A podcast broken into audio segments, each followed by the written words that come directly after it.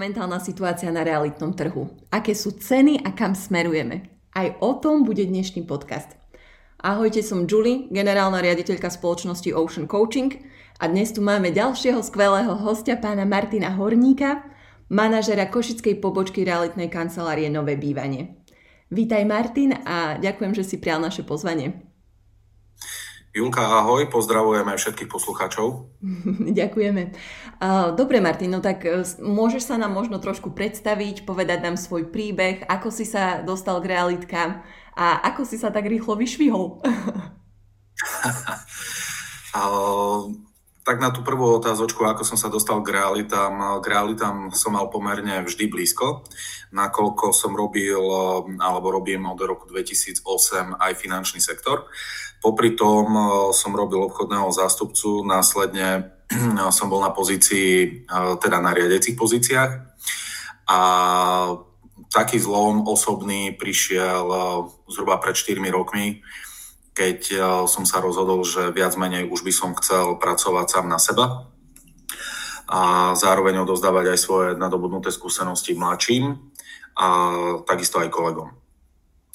Čiže k realitám to, ako som povedal, že mal som k tomu vždy blízko, bolo to kvôli tomu, pretože skrz finančného sektora a s realitami som sa vždy stretával. A keď som uvažoval v minulosti, že čo ďalej, tak e, to bola jedna z takých mojich myšlienok, že ako si spojiť e, e, finančný sektor s niečím iným, kde to bude blízko a využívať potom tie všetky skúsenosti, ktoré mám. Čiže necelé dva roky späť som sa dohodol na spolupráci s Realitom kanceláriou Nové bývanie, kde sa mi pri tomto páčila štruktúra firmy, kde je vynikajúce zázemie od e, manažmentu, od podpory právneho oddelenia, od marketingu, videí, drony, mm-hmm. čiže asi tak. Uh-huh, perfektne. Ale počkaj, počkaj, teda ty pracuješ, ty reprezentuješ nové bývanie, ale uh, vy, ste, vy tam nemáte iba nové bývanie, však, že vy ste taký celkom veľký korporát realitiek, sa mi zdá. Správne. Správne hovoríš. Uh, ja mám na starosti jednu zo našich štyroch značiek uh, na Slovensku a to je nové bývanie Košiciach a zároveň pôsobíme na celom Slovensku aj v spolupráci s našimi ďalšími značkami a to je BEMI Realitná kancelária, ako som spomenul, Nové bývanie, Finance Partner Reality a najmladšou značkou je teraz Lupári. Uh-huh. OK, áno. Možno, áno? Áno, poď. A chcel som len doplniť, že možno prečo tieto štyri značky. Tá naša obchodná stratégia je nastavená tak, aby sme pokryli čo najväčší alebo záber trhu na Slovensku. Mm. Pocitovo môže sa niekomu páčiť modrá farba, niekomu zelená farba, niekomu niečo iné. Mm-hmm. A ja si myslím, že to naše rozloženie a v rámci našej síly týchto štyroch značiek sa môžeme radiť medzi top trojku na Slovensku. Uh-huh. Áno, ono toto je perfektné, že fungujete všade na Slovensku. A jedna vec, čo, uh, lebo ja mám štvorku veľmi, veľmi rada, tieto vaše štyri značky, hlavne kvôli tomu, lebo fakt ste tam autentickí ľudia. Takže, takže ďakujeme, to je na uh, realitnom trhu veľmi dôležité, či zo strany predávajúceho alebo kupujúceho, tak, uh, tak sa tešíme, že, že vás máme. Ďakujem. Dobre, a Martin, jedna vec je, že realitný trh je, je vzrušujúci, je úžasný, fascinujúci. Druhá vec je, že žijeme v šialenej dobe. tak nám možno skús trošku povedať, ako ste zvládli celú situáciu s covidom, so, so situáciou na Ukrajine, opičie kiahne, recesia a tak ďalej. O, tak to, čo nás postihlo za posledné dva roky, bolo veľmi zaujímavé. Ja, ja si ne, nepamätám situáciu podobnú, kde by, sa, kde by jedna kríza striedala druhú a obzvlášť e, u susedov vojna. A ako, ako, sme to pre, ako sme to prežili počas covidu, keď sa vrátime e, po pamäti ten rok a pol, a možno už aj dva roky späť, bolo to veľmi náročné a to len z toho dôvodu, pretože aj ja, mm, ako aj možno každý jeden maklér, a, alebo každý jeden obchodník, ktorý je, má rád osobný kontakt s ľuďmi. A tam, sme, e, tam sme to e, suplovali alebo nahradzali tým, že o mnoho viacej sme sa pustili do 3D hm, vizualizácií, čo znamená online prehliadku u klienta, nakoľko v tej dobe nebolo možné alebo bolo obmedzené hm, bol obmedzený kontakt ľudí, ak to takto môžem povedať. A čo dosť pomáhalo, pretože klienti zo svojho pohodlia domova si vedeli prejsť tú nehnuteľnosť, tá 3D vizualizácia ponúka rôzne možnosti detail, detailov, zamerať sa na, na niečo, pokiaľ má niečo v tom byte osloví. Zároveň klient si v rámci toho, tej 3D vizualizácie vedel pekne zmerať nehnuteľnosť, to znamená pôdorysy, aby sa dostal do, do takého reálneho obrazu. Samozrejme vždy je aj tá 3D vizualizácia ne, nenahradí ten osobný kontakt, osobný pocit z danej nehnuteľnosti. To ako keď klient príde na obliadku, vníma tú danú nehnuteľnosť, či z nej má pozitívne pocity, či je to to, čo hľadá pre seba tak eh, to bolo, to bolo pri tom covide. Samozrejme, pokračovalo to potom nejakú tú dobu, ale je pravda, že dosť veľa nehnuteľností eh, sa predávalo aj počas takejto situácie.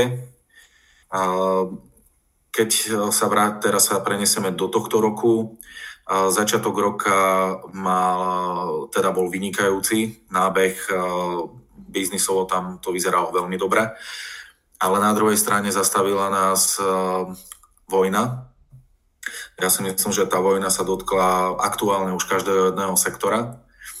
A keď si zoberiem prvý kvartál a moja prezentácia na porade bola, že koniec roka bude, keď to poviem úplne tak jednoducho laicky, veľmi zaujímavý. Mm-hmm. Nielen pre nás, ale každý z nás je živiteľom rodiny, takže aj ako občana a uvidíme, že čo do konca roka bude. Očakával som ochladenie, ochladenie toho trhu, pretože ten prvý kvartál, to, čo bolo dohodnuté, to sa uzatvorilo v prebehu mesiac, teda nasledujúceho mesiaca dvoch. A od 3. 4. kvartálu už uh, pociťujeme takú menšiu alebo takú stagnáciu toho, toho trhu. Nie je to len u nás v rámci realit, a, ale myslím si, že je to všade čo k, tomu, čo k tomu ochladeniu možno ešte aj prispelo je to, že úrokové sadzby v bankách sa zvýšili. Na Slovensku sme boli dlhodobo zvyknutí na veľmi, ale až fakt, že veľmi nízke úrokové sadzby pod 1%, čo zároveň pomáhalo, pomáhalo klientom získať nehnuteľnosť alebo získať bývanie vlastné a od kedy sa nám zvyšili úrokové sadzby. Priamo umerne k tomu išli ceny energií hore, išli vstupy, išla, išli potraviny, stavebný materiál, no, proste všetko, čo si vieme predstaviť, tak samozrejme to zdraželo. Uh, ne, nedos, teda ne, ne, uh, nehnuteľnosti ako také taktiež išli hore. A tu si môžeme povedať, že začiatkom roka ja som rátal s dvojciferným navýšením alebo s dvojciferným rastom trhových cien. Len na začiatku roka som sa obával, či to dvojciferné číslo bude začínať jedničkou alebo dvojkou.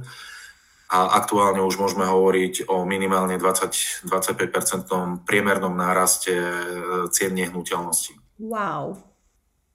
Čiže je to, je to veľký skok, a samozrejme k tým cenám, teda to, s tým vyšším cenám pomáha aj to, že tie vstupy, vrátane rekonštrukcií, či už sú to domy, byty alebo novostavby, a, teda tie ceny vzrastli hlavne na tých vstupoch. Ako náhle nám išiel materiál hore, tak a, a adekvátne k tomu sa nám to musí premietnúť niekde do ceny. Čiže Čiže asi, asi, asi tak. Wow, no tak toto sú celkom alarmujúce čísla. V podstate, samozrejme, viem si predstaviť, že kvôli týmto e, všetkým e, krízam a recesiám a, a situáciám ťažkým, ktoré, cez ktoré sme si prešli, tak ja som predpokladala, že, že prirodzene to ovplyvnilo ceny, ale netušila som, že, že až do takejto miery.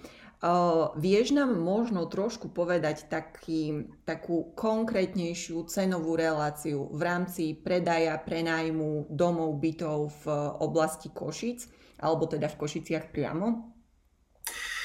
Um, v súčasnosti uh, je, je to tak, že tie ceny aktuálne nám trošičku padajú dole. Uh-huh. Nerobil by som z toho nejakú veľkú, uh, veľkú vedu, a že aj kvôli, jednak aj kvôli kríze, aj kvôli tomu ochladeniu a nám tie ceny padajú. Tu by som chcel poukázať hlavne na to, že ceny, ktoré boli fakt nadhodnotené, tak tie nám e, spadli povedzme raketovo o 10, v niektorých prípadoch až o 20 mm-hmm. Bolo to zapričené tým, že aj predávajúci e, boli alebo majú tú, no, to myslenie, že áno, všetko ide hore, tak e, samozrejme ja aj starší dom s pozemkom predám o 30, 40 alebo 50% drahší. Pokiaľ mám klienta, ktorý je ochotný takúto sumu zaplatiť, tak samozrejme, že to predám. Mm-hmm. Ale takisto ako kupujúci uh, chce predať za čo najviac a teda kupujú, predávajúci, pardon, predávajúci chce predať za čo najviac a kupujúci kúpiť nehnuteľnosť čo najvýhodnejšie, tak dochádza aktuálne k jednaniu. V súčasnosti sme nastavení tak, že akákoľvek cena, ktorá je, vždy sa vždy klienti vyjednávajú. Je to zapričinené aj tým, že úrokové sadzby nám raketovo vyskočili až na 4%, keď sa to zastabilizuje možno do konca roka na tých 4, maximálne do 5% tak ľudia budú zvažovať a aj doteraz zvažujú, čo s tým ďalej. Tie ceny môžeme si porovnať jednoizbový alebo garzon, poďme na o tých možno najmenších, garzonka. Garzonka v centre mesta Košíc v priemere sa hýbala na úrovni mm, keď sa vráti možno ešte do tej covidovej, predcovidovej doby 4 až 4,5 tisíca za meter štvorcový.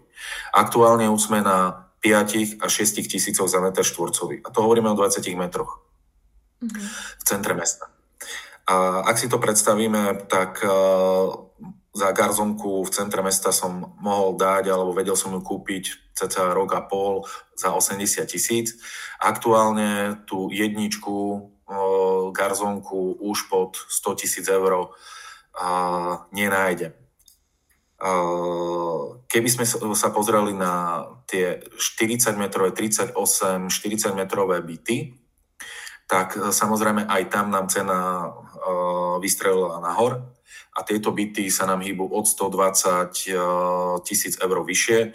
Trojizbové byty v priemere 160 170, 180 až 200 tisíc.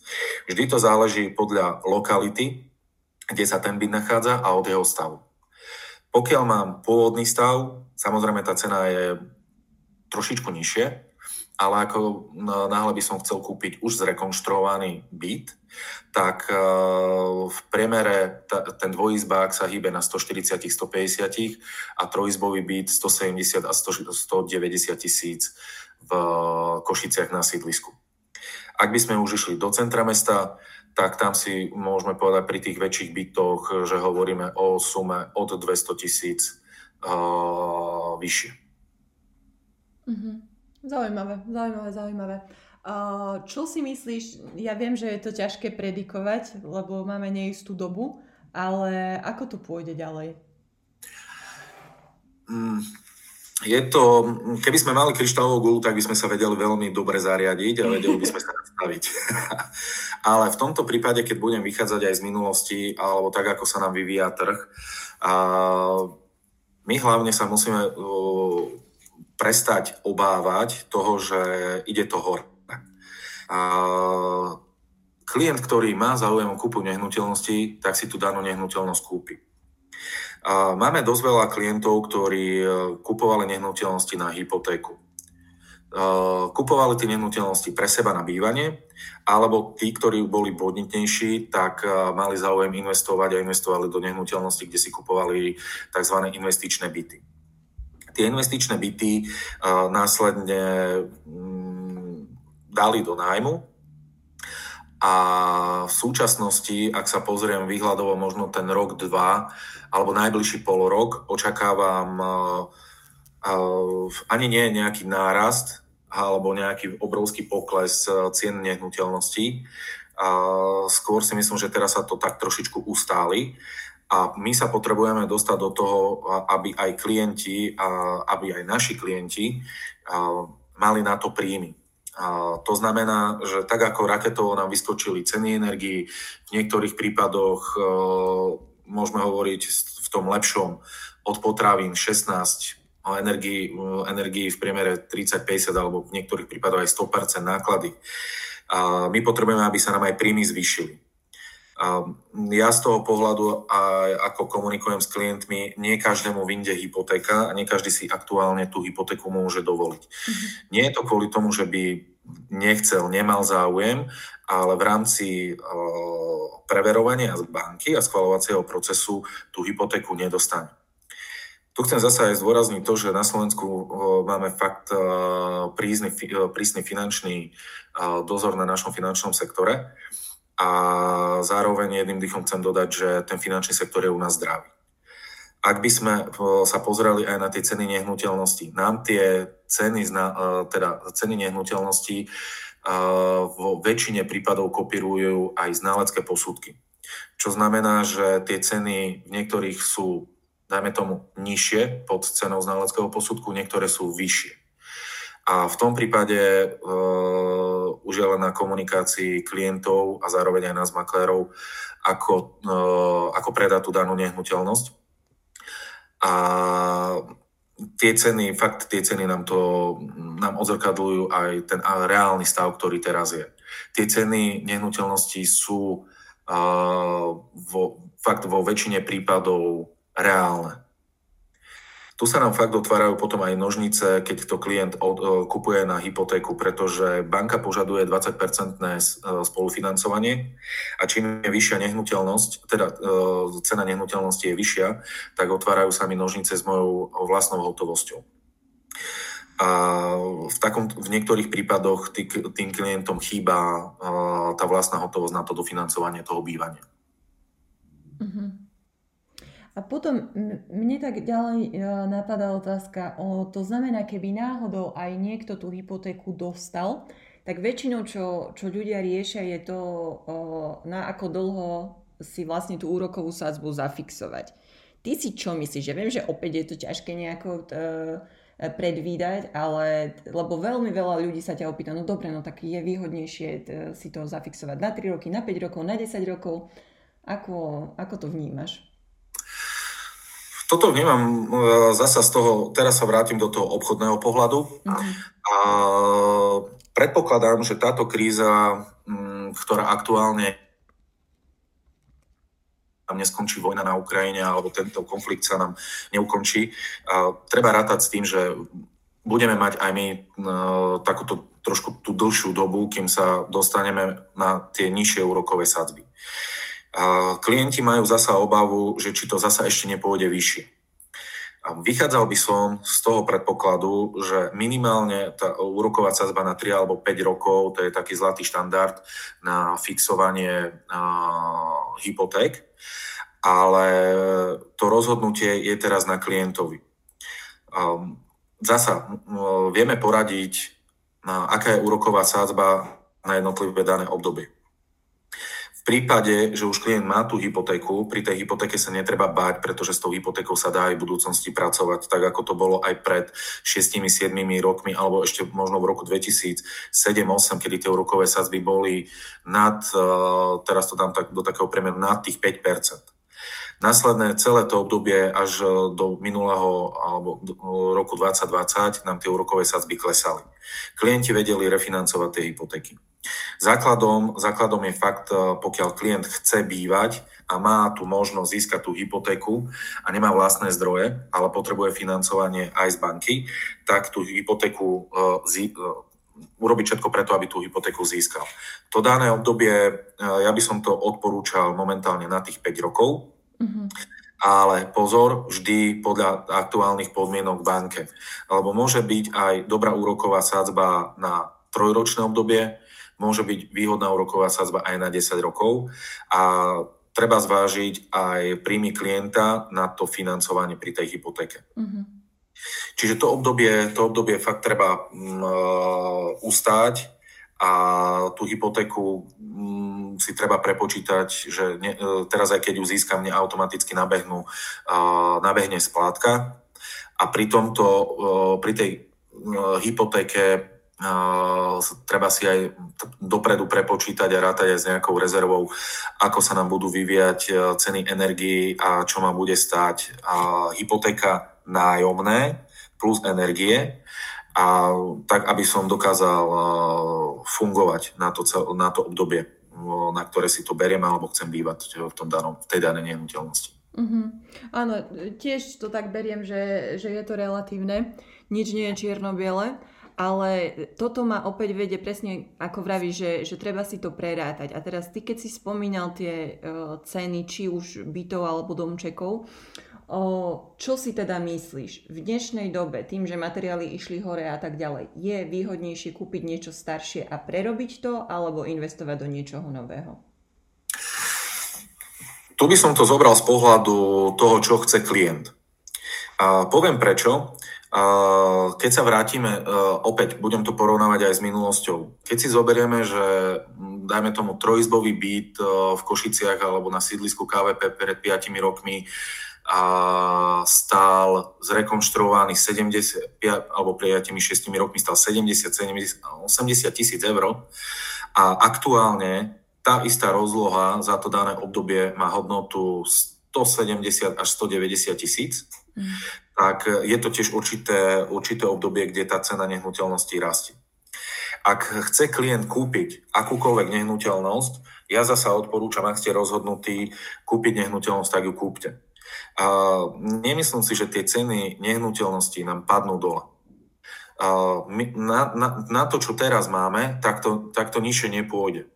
A z toho dlhodobého hľadiska, ako náhle sa nám budú zvyšovať platy, Samozrejme, sú tam ďalšie vstupy, energie, náklady na život. Samozrejme, toto nám všetko zase nás bude tlačiť aj tú ekonomiku smerom nahor. A preto hovorím a nechávam to, odporu, teda odporúčam aj klientovi, keď chce kúpiť, nech to kúpiť teraz, lebo je rozhodnutý. Mm-hmm. Ak budem vyčkávať, môžem uh, švihnúť to obdobie tých 3-4 mesiacov. Mám byt uh, alebo dom, byt povedzme uh, v pôvodnom stave za 130 tisíc. Ja viem, že rátam s tou investíciou nejakých zasa dvojizbový byt, nejakých 20 tisíc eur, že ma to bude stať. Obrovská výhoda je tá, že ja si ten aj pôvodný stav, ktorý mám, viem prerobiť podľa svojich predstav. Ak by som už išiel do niečoho nového, tak samozrejme uh, podľa toho, čo je nové. Uh, keď, mám, keď máš na mysli pri tej otázke uh, novostavbu, tak áno, Hej, idem, idem priamo do novostavby. Mm-hmm. Uh, tie novostavby sa predávajú v štandarde v stave holobytu alebo holodomu, ale mám tam taktiež tú investíciu, uh, kde si to musím zariadiť do finál, aby som to vedel uh, užívať. A to odporúčanie, že či nové, zariadené, zrekonštruované alebo staršie, je to, je, to, je to na klientoch a podľa ich hlavne finančných možností, čo si môžu dovoliť. Pretože ak momentálne mám potrebu a potrebujem bývať, a či už je tá potreba v byte alebo v dome, tak ten klient si tú potrebu vie splniť. Áno, aktuálne sa na to môžem pozerať, že je to všetko drahé ale z, z pohľadu možno investora alebo developera, ktorý aj aktuálne robí výstavbu alebo mal plánovanú výstavbu, či už sú to rodinné domy, byty, ja si nemyslím, že on to bude predávať za ceny, ktoré boli, ktoré boli na trhu v roku 2018, 19 alebo 20. Ej, to ja nepredpokladám, že takýto typ investora by na Slovensku bol a mhm. predával by to s vedomím, že to bude predávať do straty. A aj tá celková výsledná predajná alebo trhová cena odzrkadluje vždy reálny stav na trhu. Mm-hmm. Hey, ono... Čiže tu by som odporúčal, ak sme rozhodnutí a chceme kúpiť nehnuteľnosť, netreba váhať, treba si vybrať, o čo mám záujem, zvážiť si svoje finančné možnosti a ísť do toho. Mm-hmm, súhlasím, súhlasím. Je to taká trošku uh, alchymia, ale taká vzrušujúca alchymia. lebo, máš pravdu. Lebo áno, bola, pôsobila som na realitnom trhu určité obdobie, čiže som videla aj tú stranu predávajúcich, bola som aj na strane kupujúceho, ale uh, teda ty mi povedz ako expert, na čo človek, keď napríklad prvýkrát ide niečo kupovať, na čo by si mal dávať pozor, alebo aké sú také tie nejaké typy alebo triky, aby sme zistili, že OK, táto nehnuteľnosť je nadhodnotená, to, do tohto neideme, alebo e, čo, kedy, kedy vieme, že môžeme zjednávať. Neviem, čo by si nám k tomu vedel povedať?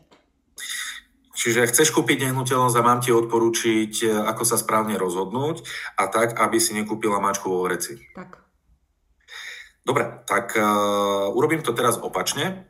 Ak uh, by som bol ja klient, ktorý si ide kúpiť, uh, tak si prejdeme, prejdeme si tri, uh, tri kúpy. Uh-huh. Byt, dom alebo pozemok. Uh-huh.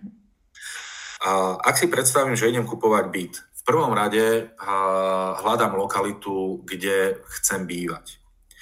Čiže uh, zameriavam sa fakt na tú lokalitu, pozerám, aká je tam občianská vybavenosť, Aktuálne uh, je, teda každý jeden klient pozera aj na parkovanie, pretože keď som sám, mám jedno auto. Môžem sa oženiť, vydať, Samozrejme, už máme dve autá, čiže potrebujem si zabezpečiť už aj dopredu ten nejaký komfort, ktorý ma môže čakať do budúcnosti, alebo že by som si nekúpil nehnuteľnosť, kde budem pociťovať pri tej nehnuteľnosti určitý diskomfort a hneď na tom, hneď na tom vstupe, keď idem domov. Pozerám, uh, pozerám na stav uh, bytovej jednotky, to znamená uh, bytu, teda by, bytového domu ako celku.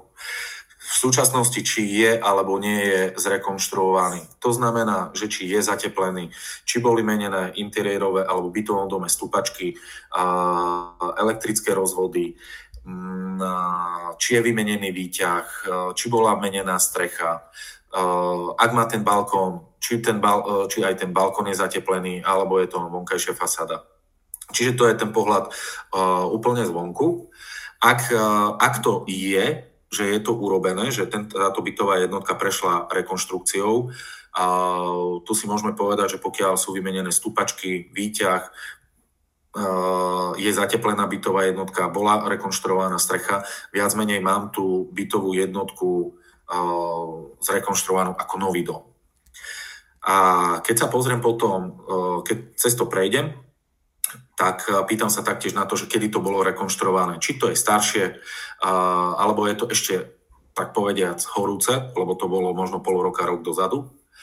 Tak e, viem, že je to, je to urobené a v tom prípade, aj keď je takto urobené, že či tam nie sú nejaké, ja neviem, či niečo nezateká, či niečo neopadáva, že vidím už, ja ako laik, tak sa na to môžem pozrieť, či, či mám z toho dobrý pocit alebo dojem, alebo keby náhodou, že tam niečo bolo, tak e, teda nájdem nejakú chybu alebo je to očividné, tak viem si potom povedať, že hopla, asi to nebolo dobre urobené a budem sa pýtať, že čo ďalej s tým.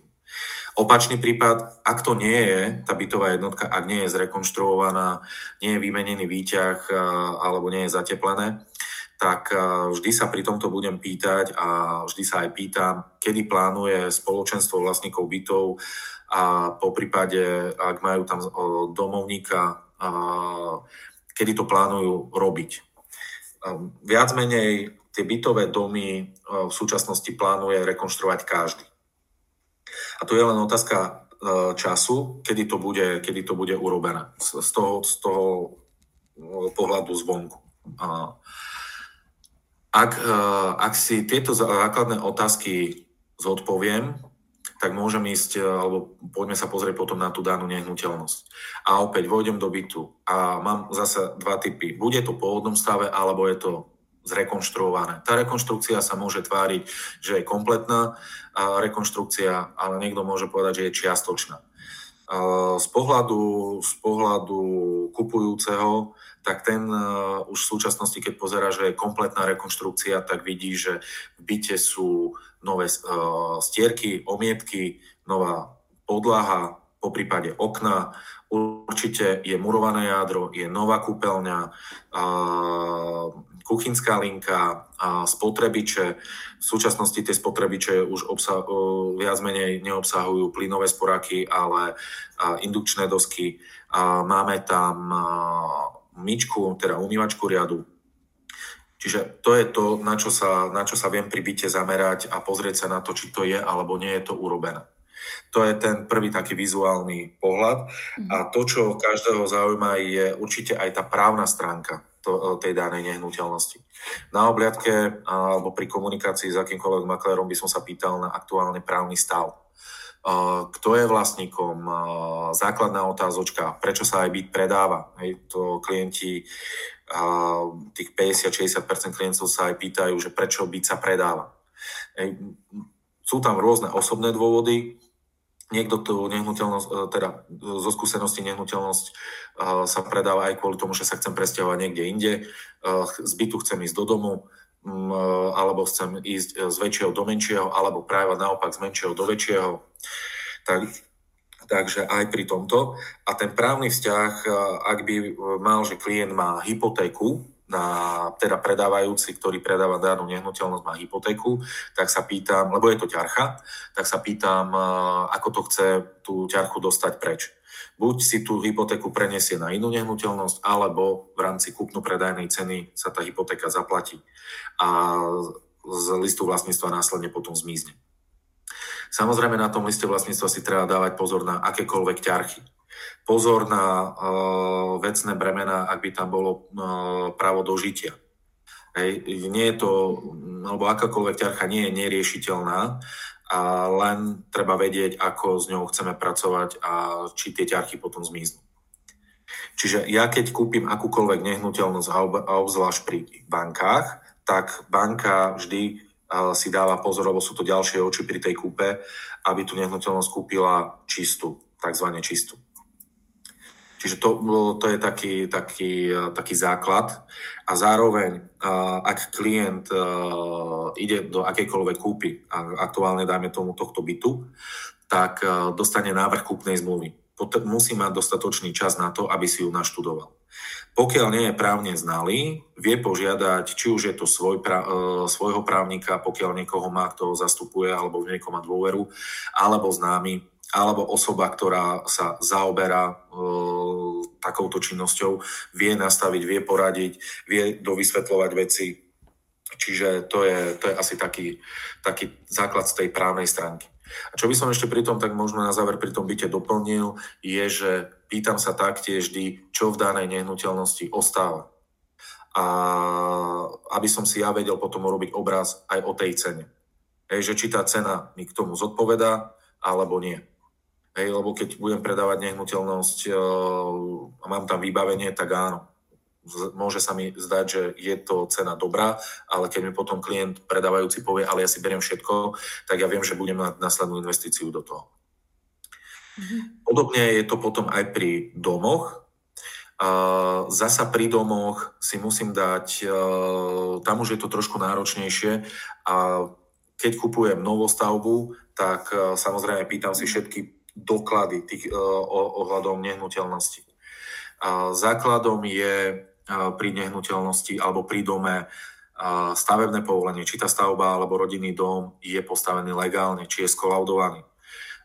Ak mám kolaudačné rozhodnutie, je to vynikajúce. Ak mám starší dom, tak taktiež potrebujem mať tento dom zapísaný aj na liste vlastníctva pri, e, pri, ne, pri dome si musím dávať pozor ešte aj na ďalšie stavby, ktoré sú možno na tej, na, v tom okolí toho domu alebo na tej parcele postavené.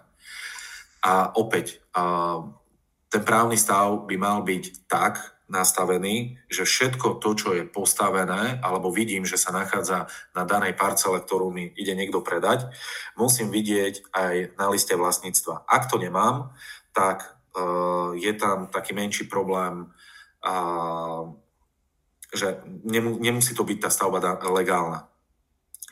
A ja ako kupujúci, ja si neviem predstaviť, že takúto nehnuteľnosť by som ja sám, že by som si ja sám kúpil. Všetky tieto stavby, ktoré sú potom vedľajšie, potrebujem dostať na list vlastníctva, ak tam nie sú, potrebujem dostať na list vlastníctva. To znamená, že predávajúci mi musí doložiť, alebo mal by mi doložiť všetky doklady k tým daným stavbám. Vtedy viem uh, zodpovedne povedať, že kúpil som čistú danú nehnuteľnosť. Zároveň pri pozemkoch, teda pri domoch, si tre, uh, odporúčam klientom vždy sa pýtať, ako idú inžinierské siete. Či tie inžinierské siete idú napriamo od bodov napojenia, to znamená z hlavnej cesty uh, alebo z nejakej verejnej komunikácie k môjmu rodinnému domu. Ak by náhodou, že išli cez susedov pozemok alebo priľahli pozemok, ktorý je vo vlastníctve niekoho iného, v tom prípade potrebuje mať zriadené vecné bremeno. Vecné bremeno na uloženie inžinierských sietí. Pretože v minulosti bola možno iná doba a boli súrodenci a tí si kývli rukou, tlapli si a povedali, takto, takto to bude, takto sme dohodnutí a tie siete sa ťahali po spoločných pozemkoch. Ale aktuálne doba, dnešná doba je tá, že to, čo nie je na papieri, tak to neplatí a vznikajú rôzne spory. Mm-hmm. Čiže vyhnúť sa a predvídať aj týmto sporom, preto odporúčam pri tých domoch, to je, fakt budem hovoriť len také základné veci, lebo tých, uh, tie kontroly, ktoré aj ja robím, alebo pýtam sa, je ich viacej, ale toto je taký základ, na čo si dať pozor pri rodinnom dome a to sú fakt tie inžinierské siete. Ďalšia vec je prístup na pozemok aby som nekúpil mačku vo vreci, že vidím aj eh, krásnu prístupovú cestu, asfaltová cesta, chodník, všetko tak, ako má byť verejným osvetlením, ale vlastníkom je niekto iný. A ten vlastník, pokiaľ ja nemám tam eh, vecné bremeno v právo prechodu INREM, tak tým pádom ja mám problém a sa dostať, môže mať, nie že mám, ale môže mať v budúcnosti problém sa dostať aj na pozemok, pokiaľ ten vlastník povie, že zrazu už tam nebude nikto chodiť. Čiže to je, mm, to je možno tak skrátke eh, aj pri tých domoch. A tie pozemky, povedzme si, vyberiem si lokalitu, kde chcem. Kde by som plánoval postaviť rodinný dom v budúcnosti, alebo možno už aj hneď teraz. Mm-hmm. Čo k tomu potrebujem, ak vidím akýkoľvek pozemok, zasa pri, no, pri takomto type nehnuteľnosti uh, si povedzme, že potrebujem hneď vedieť, ako je riešená prístupová komunikácia. Lebo ja sa k tomu pozemku potrebujem dostať. A opäť, bude to v súkromnom vlastníctve, alebo je to už obecná, uh, obecná, obecný pozemok, alebo ten prístup. Hej, bavíme sa teraz o tom prístupe. Mm-hmm. Uh, mo, uh, pokiaľ by to bolo, že je to obecná, výborne, viem, že vlastníkom je nejaká mestská časť, obec, mesto. A druhá vec, ak by náhodou, že je to v osobnom vlastníctve a predáva mi tam predávajúci aj podiel na tej prístupovej komunikácii, tak je to fajn, čiže mám prístup vyriešený. Následne sa viem dostať k danej parcele. Pri, pri pozemku pozerám vždy to, čo je hore, teda to, čo vidím reálne sám, a či mám pri sebe nejaký elektrický kábel, uh, po prípade je tam nejaké vzdušné vedenie, elektrické stĺpy, či už, sú to nízko, e, či už je to NN alebo to vysoké napätie. Čiže to všetko zvažujem a to vidím, kde sa budem nachádzať. Alebo kde sa budem možno v budúcnosti nachádzať môj rodinný dom, v akom okolí.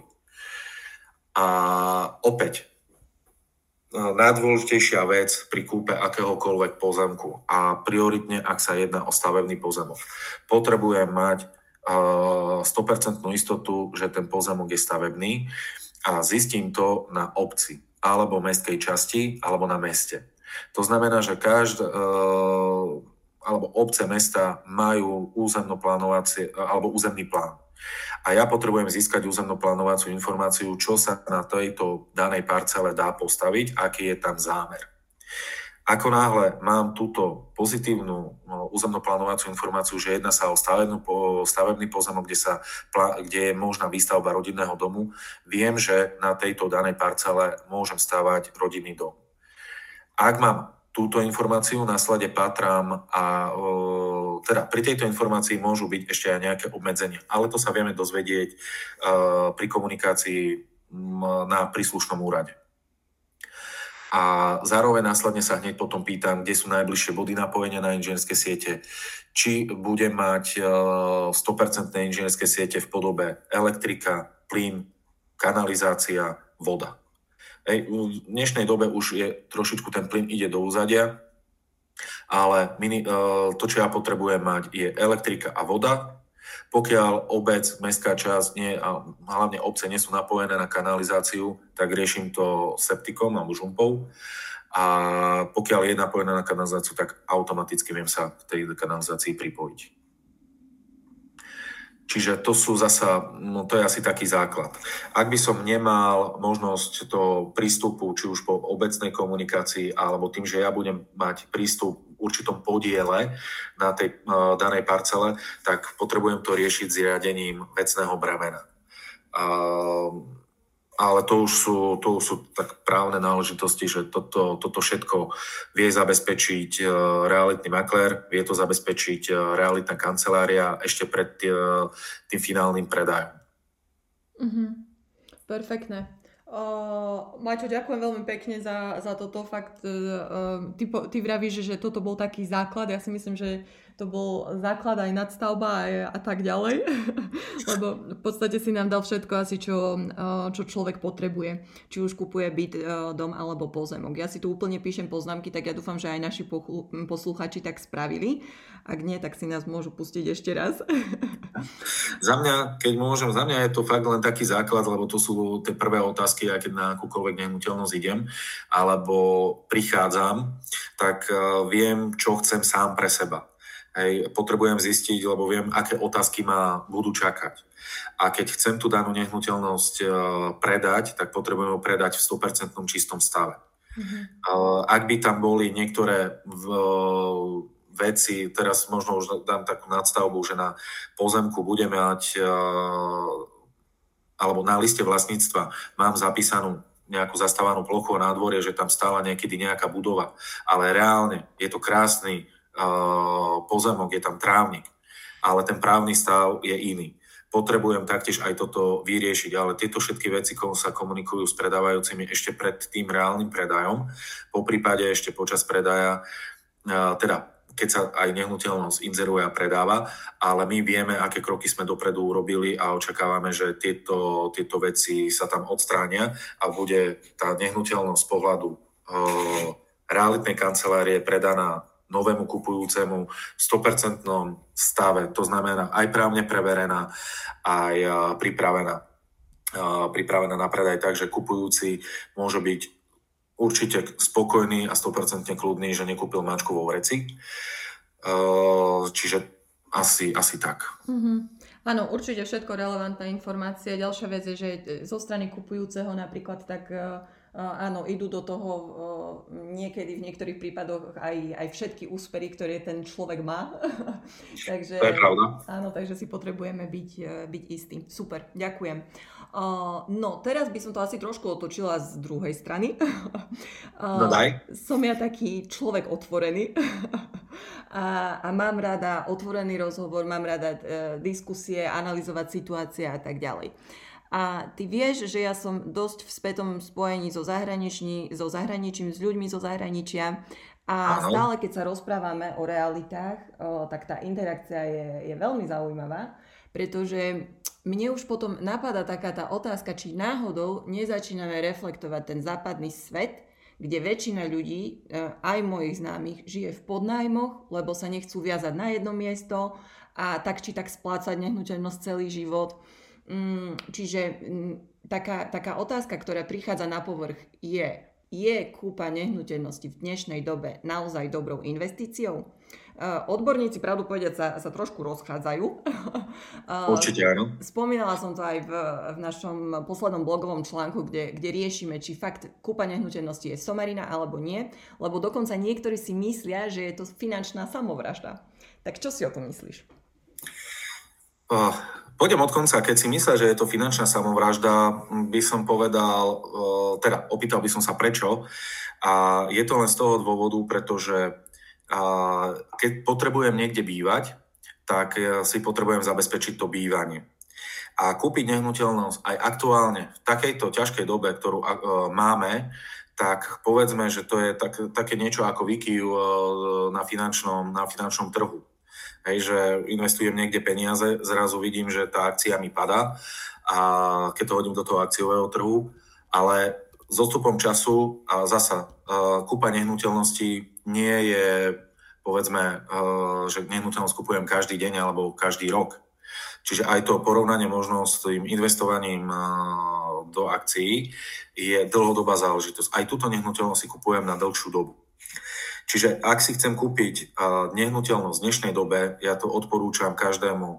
Áno, kúpte danú nehnuteľnosť, samozrejme s prihľadnutím na to, že či tá nehnuteľnosť je prestrelená alebo nie. To, čo môže určiť reálny, teda trhovú hodnotu nehnuteľnosti, by som určite zvážil aj znalecký posudok, alebo požiadal by som znalca o, o, o hodnotenie danej, danej nehnuteľnosti.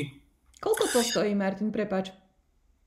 Um, byt, e, v priemere byt 200 eur, rodinné domy 300 až 400-500, podľa toho, aká je veľká nehnuteľnosť pri tých rodinných domoch. Uh-huh, super, ďakujem.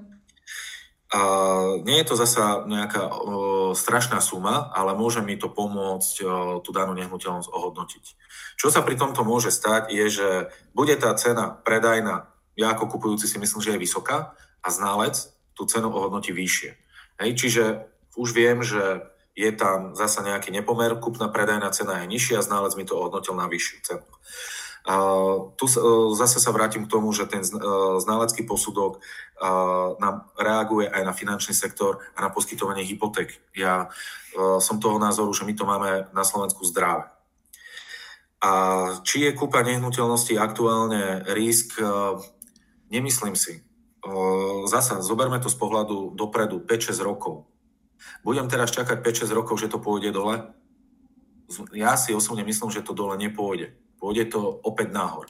Máme teraz, aktuál, teda, máme teraz dobu, kde a, nám tie ceny trošičku klesajú. Ale opäť, to, čo som povedal, klesajú a rapidne klesajú tie ceny nehnuteľností, kde klienti si e, teda dúfali, že zarobia o mnoho viac ale dostávame sa do toho reálneho stavu na ten aktuálny, teda na ten reálny stav, že tá nehnuteľnosť nie je prestrelená cena, ale je adekvátna. A či sa otačame na, na zahraničie v rámci nájmu, ja si myslím, že my Slováci sme stále konzervatívni a chceme vlastniť nehnuteľnosť.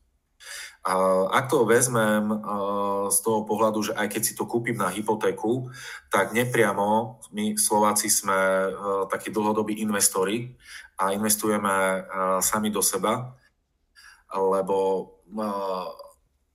sme nastavení tak, že radšej budem platiť sám sebe, ako možno niekomu inému. A tu sú zasa klienti, kde sú bonitní, alebo tá príjmovo im to vyjde, že si môžu dovoliť uh, kúpiť nehnuteľnosť na hypotéku.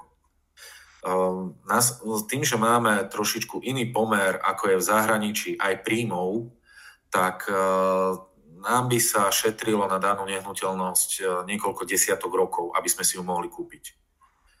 A preto um, dovolím si povedať, že určite 80-90% mladých ľudí kúpi nehnuteľnosť na hypotéku a berie to ako investíciu sám do seba.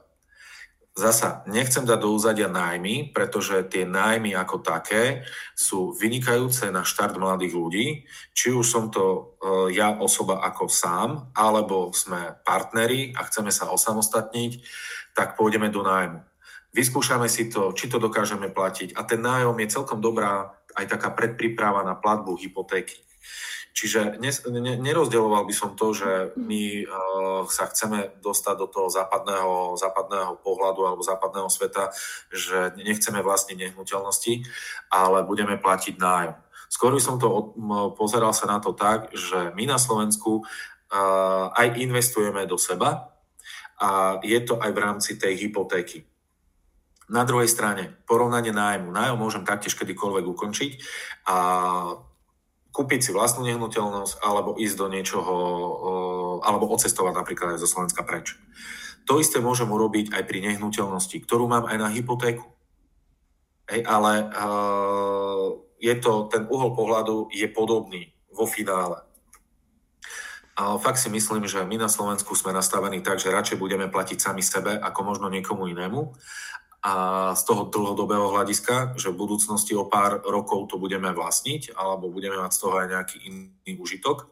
V prípade toho, že si chcem kúpiť niečo iné, viem, že zainvestoval som do nehnuteľnosti, ktorú platím sám sebe. Ak by to bolo pri najmä, je to vynikajúci štart, uh, tak ako som spomenul, aj pre mladých. A po prípade, ak mi to nejako nevychádza alebo nechcem vlastniť tú nehnuteľnosť, mám dostatočnú hotovosť alebo rezervu, že nechcem byť viazaný na nejakú nehnuteľnosť v danom meste, v danom regióne, ale chcem cestovať alebo tá, mo, moje zamestnanie je také, že viac som mimo ako doma, tak môže aj takýto klient sa prikloniť k tomu, že bude si nehnuteľnosť prenajímať. Mm-hmm. Áno, čiže uh, taký výsledok, taký výcud z tohto fakt treba zvážiť tie svoje možnosti. Uh, uh, tiež som mala teraz momentálne jedného známeho, ktorý povedal, že miloval byť v nájme, lebo nemusel sa o nič starať, v podstate len býval a platil té, um, každý mesiac ten nájom ale zase na druhej strane povedal, že trošku cítil takú tú finančnú neistotu, že jasné, že ako ty vravíš, že e, Slovensko alebo Slováci, tak my sme trošku e, taká stará firma, takže tú strechu nad hlavou asi je dôležité mať. A, a ak nie, tak potom jasne sa to môže premeniť na obchod a začne sa s, s nehnuteľnosťou ďalej obchodovať. Takže, takže dobre, ďakujeme aj za, za takýto pohľad. Um, Teraz sme sa trošku rozprávali o kupujúcich, o predávajúcich. Poďme možno na, na pozíciu tvoju, čo sa týka maklerstva, čo sa týka manažerstva. Čo by si možno vedel poradiť budúcim maklérom, alebo čo by si možno odkázal novým maklérom, ktorí prídu do, do vašej realitnej kancelárie? Čo by som odkázal? Je toho veľa. Ale v určitom, mm. teda úplne, úplne na začiatku uh, nestratiť, alebo už, nie, nie že nestratiť, ale byť uh, stále pozitívny. Nie je to jednoduchá, jednoduchá práca, nielen z toho pohľadu, že pracujeme s ľuďmi a s klientmi a vieme, že v akomkoľvek obchodnom styku tí klienti sú rôzni. Ak by bol akýkoľvek nový maklér uh, alebo príde k nám na pozíciu maklera, máme, my osobne máme nastavený interný školiaci proces. Tých, tých informácií pri nehnuteľnostiach je, na začiatku sa to nezdá, ale je, to, je toho veľa. A určite ten uh, maklér ako taký by mal mať chuť sa hlavne vzdelávať a učiť sa každým dňom nové veci. Mal by byť určite mm, jednak zodpovedný sám voči sebe a to z toho pohľadu, že aj keď sa mi nebude dariť, tak musím, musím byť pozitívny a neprestať v tej dennodennej činnosti. Aby som nezastal na mieste, nestiahlo ma to trošičku niekde, niekam inám, že a teraz sa nedarí, lebo nepredal som tú danú nehnuteľnosť. A bude na to pozerať možno z toho svojho finančného pohľadu, že niečo mi chýba to pozitívne myslenie pri akomkoľvek maklérovi a chuť vzdelávať sa, alebo to je jedno, teraz to dám to také všeobecné roviny, že bavme sa o, o obchode ako takom, je potrebné vždy nestratiť chuť pracovať, vzdelávať sa, učiť sa stále nové veci, lebo tie nové veci každým dňom prídu. Čiže čo by som je toho veľa, čo novým maklérom sa dá aj takto odchádzať, odkázať, odkázať, ale určite fakt eh, jedna pozitívna vec, že je to krásna práca, je to práca s ľuďmi a dennodenne sa tu človek vzdeláva. Mm-hmm, určite áno. Tam veľmi dobre uh, si to povedal, že fakt, že tá dedika- dedikácia a konzistencia v tej práci ako takej, tak, uh, um, tak je kľúčová a potom celkovo, ako vraví, že, že ostať pozitívny a, a mať ten stav mysle taký, aby bol konštruktívny a nie deštruktívny, tak, tak to je tiež relevantné. No.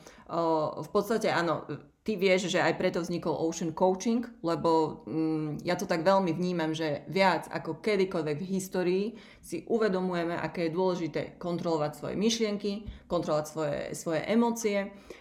Máme na tom výskum mozgu, máme na to výskum o neuroplasticite, kde, uh, ktorý ide neuveriteľne dopredu v dnešnej dobe. A konečne sa dostávame k tým takým hlavným stratégiám, ako odstrániť nejaké bloky, ktoré, ktoré mnoho ľudí má na podvedomej úrovni. Častokrát pravdu, pravdu povedia z moji klienti ani o tom nevedia, že majú nejaké bloky, keď, e, keď majú tie negatívne presvedčenia, že peniaze sú zlé a nepôjdem do neba, keď budem mať trošku viac peňazí a, a tak ďalej. A potom samozrejme, že, že nás to sabotuje. O, vlastne vďaka, aj vďaka nášmu programu, tak tam si vytvárame už tie, tie konštruktívne prepojenia medzi neurónmi a tak ďalej. Um, čo by som k tomu ešte dodala je, možno ty, keby si nám vedel trošku povedať, keď máš nejaké, lebo všetci máme čas od času nejaké negatívne alebo deštruktívne myšlienky, máš ty nejaké techniky alebo stratégie, ktoré používaš, aby si sa držal nad vodou? Mm, techniky, stratégie, je ich, je ich viac. A je to aj z toho dôvodu, pretože za, za to celé obdobie mojej uh, obchodnej praxe tých pozitívnych vecí bolo veľa, ale bolo aj tých negatívnych vecí. Kde by, kde by som začal, keď, keď, sa, keď sa mi niečo nepodarí alebo niečo mi nevinde, určite pocitujem nejaké sklamanie. Ale za každým, čo som robil, bola analýza, a bola to analýza rozhovoru, ktorý som mal, analýza jednaní, alebo danej situácie, v ktorej som bol, aké, aké prebie, ako prebiehala, alebo aké boli reakcie z jednej strany, moje, e, teda zo strany klienta, moje reakcie, aké boli, či som zareagoval adekvátne, či som mu odpovedal na to, čo chcel, či, mm, či som urobil ja sám veci tak, ako som mal. A to je zasa, že nastavíme si vlastné zrkadlo pri tomto. Ale zastavíme sa na chvíľku a pozrieme sa na to, že prečo nám to nevyšlo. No, e, fakt, najjednoduchšia vec je postaviť sa pred zrkadlo a možno sa porozprávať aj sám so sebou, že toto som urobil dobre, toto som neurobil dobre, čo s tým idem robiť a čo chcem zmeniť, aby sa mi to neopakovalo. Mm-hmm. A ďalšia vec je, že na druhý deň si treba povedať, fakt je to nový deň. To bolo včera, ponaučil som sa a ideme ďalej. Aj keď niekde v pozadí, ono to stále je cítiť, teraz budem hovoriť o tom neúspechu, a, lebo emočne som sa dostal na fakt nízku hladinu, že už ma to nebaví, ja končím, to nejde a proste ostatní sú lepší, je nás tu veľa, to je asi tak e, pri každom jednom sektore, ale to už každý vie a nie je to pravda. Lebo s odstupom času človek zistí, že keď vydrží a zhodnotí e, sám, teda dokáže zhodnotiť sám seba a vie aj sám seba skritizovať, že pozor, toto nerob, toto bolo dobré, toto použij, tak e, s odstupom času fakt zistí, že tí ľudia, ktorí boli v tom období, keď on bol dole, tak aktuálne už v biznise nie sú. Hej? Už sú mhm. niekde inde. Ale on, alebo aj ja, tak psychicky sa dostaneme e, do toho, do toho takého vyššieho levelu, a vieme si povedať, že áno, toto je bežná vec, ktorá sa stáva a nejaký už ten neúspech neprežívam uh, tak ťažko, ako to bolo v minulosti, ale beriem to ako prirodzenú vec, pretože je to ďalšia skúsenosť pre mňa uh, a viem sa, od ne, viem sa z tej danej skúsenosti ponaučiť. Mm-hmm. Čiže vždy sa pozerať na to, áno, stalo sa, ako sa to stalo, ale poďme ďalej. Hej, tento klient alebo táto pani, osoba, pán, mm, asi som mu chytil zlý deň, alebo sme si nesadli, lebo človek si nesadne s každým jedným. To si musíme povedať na rovinu. Mm-hmm. A tým, že budem makať ďalej, budem makať na sebe, nezastanem v rámci osobného rozvoja a to je v rámci toho vzdelávania a budem sa učiť stále nové veci a budem prichádzať do kontaktu s novými situáciami, ktoré potrebujú riešenia. A naučil som sa od jednej svojej známej v minulosti e, jednu vynikajúcu vec, ktorá mi pri jednom našom spoločnom obede povedala, že problémy Maťo neexistujú. To nie je problém. Žiadna, žiadna vec, ktorá sa ti stane, je problém, cez ktorý nevieš prejsť. Pozri sa na to z toho pohľadu, že je to situácia, ktorá potrebuje riešenie a ty máš to riešenie nájsť. Čiže pre mňa už nie sú to problémy. Mm-hmm. Je to len, povedzme, keď úplne to zjednoduším, je to hra. A pri tej hre chcem byť víťaz, chcem urobiť také kroky, aby som bol na konci dňa spokojný a zároveň aj ľudia, ktorí sú okolo mňa. Čiže každú jednu situáciu, ktorá vznikne, len potrebuje to správne riešenie a potrebuje rozhodnutie. Mhm. Zároveň naučil som sa ovládať aj svoje emócie a, za to celé obdobie. Ne, nereagovať prehnanie. Ak niekto na vás útočí, OK, zasa reagovať kľudne a vyhodnotiť to, že prečo vznikla taká ostrá situácia. Hej. Či sme sa do tej situácie dostali vlastnou vinou, alebo v tej situácii potrebujem vyriešiť situáciu, ktorá nastala pre, z príčiny niekoho iného. Takže je toho, je toho fakt veľa. Ale na, každú, na každý takýto z pohľadu inej osoby, problému, ja sa pozerám na to, že je to situácia, kde potrebujeme nájsť to riešenie. Aby bola spokojná každá strana. A som stále zastancom toho, že e, akákoľvek dohoda, ktorá má byť, tak má byť v pozícii win-win to znamená spokojnosť jedného aj druhého. Uh-huh. Úžasné. Áno, pravda, pravda. To, eh, keď tak o tom hovoríš teraz, tak stále vravím, že kokšo, tak toto je úplne dobrodružstvo s názvom život. Či čo? To je pravda. ale, ale súhlasím, určite sebareflexia, um, taký ten tréning tej, tej mysle, toho mozgu, ako vravíš, naučiť sa kontrolovať tie svoje emócie, lebo bez toho človek bohužiaľ nemôže finančne napredovať. A to je fakt mozog má rozhodujúci dopad na všetky aspekty nášho života, vrátane tej finančnej situácie. Bez toho, neviem, stále sa, ne, sa stretávam aj proste s ľuďmi, ktorí, ktorí je, pre nich je ťažké preraziť ten finančný strop, ktorý majú. Keď sa s nimi mm. rozprávame, no povedz.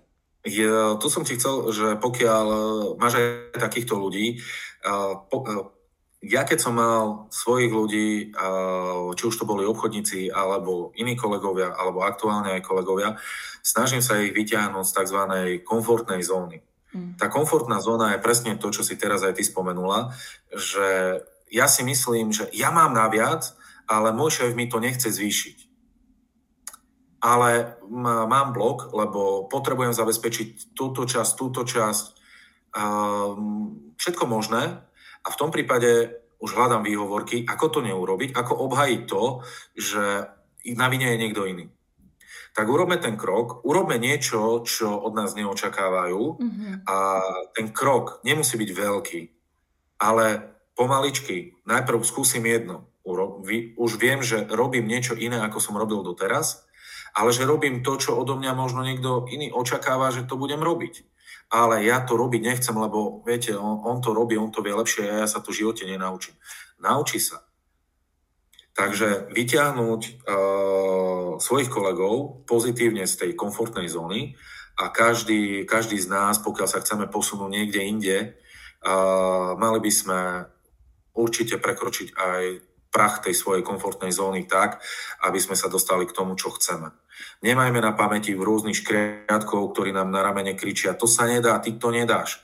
Máme okolie, ktoré na nás bude ukazovať, vieš, ale tak už je tu toho veľa, čo ty, lebo teraz nechcem sa nikoho dotknúť, hej, ale uh, robíš úplne niečo iné, ale vieš, on je už podnikateľ. Uh, čiže tie uhly pohľadu uh, fakt treba, treba zmeniť a ja na, na takúto vec, ako som teraz možno povedal, vieš, lebo on je podnikateľ a čo ty chceš? Hovorím, vieš čo, ale aj ja raz budem a povedzme si, že možno do troch alebo piatich rokov. No, ale hej, páči sa mi, ako vraví, že niekedy stačí aj málo, aby sme sa stali z obyčajných ľudí neobyčajní. Lebo tých obyčajných, ktorí robia stále to isté dookola, je veľmi veľa. A teraz sa môžeme rozhodnúť, že, že do akej kategórie človeka chceme patriť.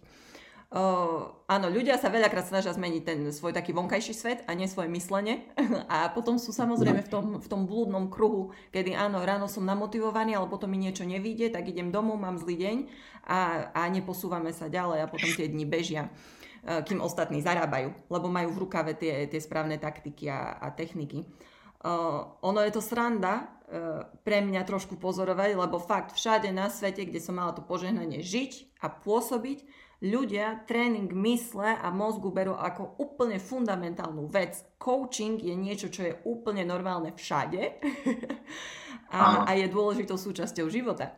A na Slovensku to je také zaujímavé, ale teším sa na to veľmi, lebo sme ešte, ešte stále trošku v plienkach. Tak, tak už len sa musíme rozbehnúť. No. Už prvý, krok, už prvý krok máme za sebou, že už sa o tom hovorí a rôzne, mm, rôzne firmy si presne takýto typ školenia objednávajú. A nielen na tie praktické veci, ako sú obchodné zručnosti, ako je stratégia, ako je management, ale veľa, veľa takýchto lektorov už tiež prezentuje a školí to podvedomie, to mhm. nastavenie a ten pocit alebo nastavenie toho pocitu, že ja to zvládnem, ja to dokážem. Hej? Mm-hmm. Čiže že by, fakt je to taký jednoduchý názov, ale je to pravda. Tá komfortná zóna nás v niektorých prípadoch veľmi obmedzuje. Mm-hmm. Áno, ja to tak vnímam, ten coaching a celkovo tréning mozgu, tréning mysle, tréning emócií a tak ďalej, že je to trošku ako krypto pred 10-12 rokmi, kedy, kedy ľudia si do toho ešte len mášali prsty a, a dívaj, ako, ako to prepuklo. My máme ináč na, na našom webe, už keď sa bavíme o týchto uh, strachoch a blokoch a tak ďalej, tak uh, uh, máme tam taký e-book zdarma, volá, volá sa to Voda, čo ma drží nad vodou. Je to na www.oceancoaching.sk alebo teda oceancolaching.sk a stále keď si ľudia stiahujú tento e-book, ja sa z nich tak teším, lebo, lebo ono to evidentne skutočne funguje. Vieš, za mnou, keď, keď ľudia prídu potom, ako začnú cvičiť a budovať si svoje mozgové svalstvo a dôjdu sebavedomí, pokojní, inšpirovaní, úspešní, ja som taká šťastná a vďačná. To ti verím, to je dobré. Hej, stále vravím, že dosť bolo trápenia, neprišli sme na túto zem, aby sme sa v kuse iba trápili, kým ostatní si užívajú život. Takže, takže dúfam, že prišiel rád aj, aj na vás, milí poslucháči. A, a v podstate to je to, čo, čo robíme s našimi Oceaners.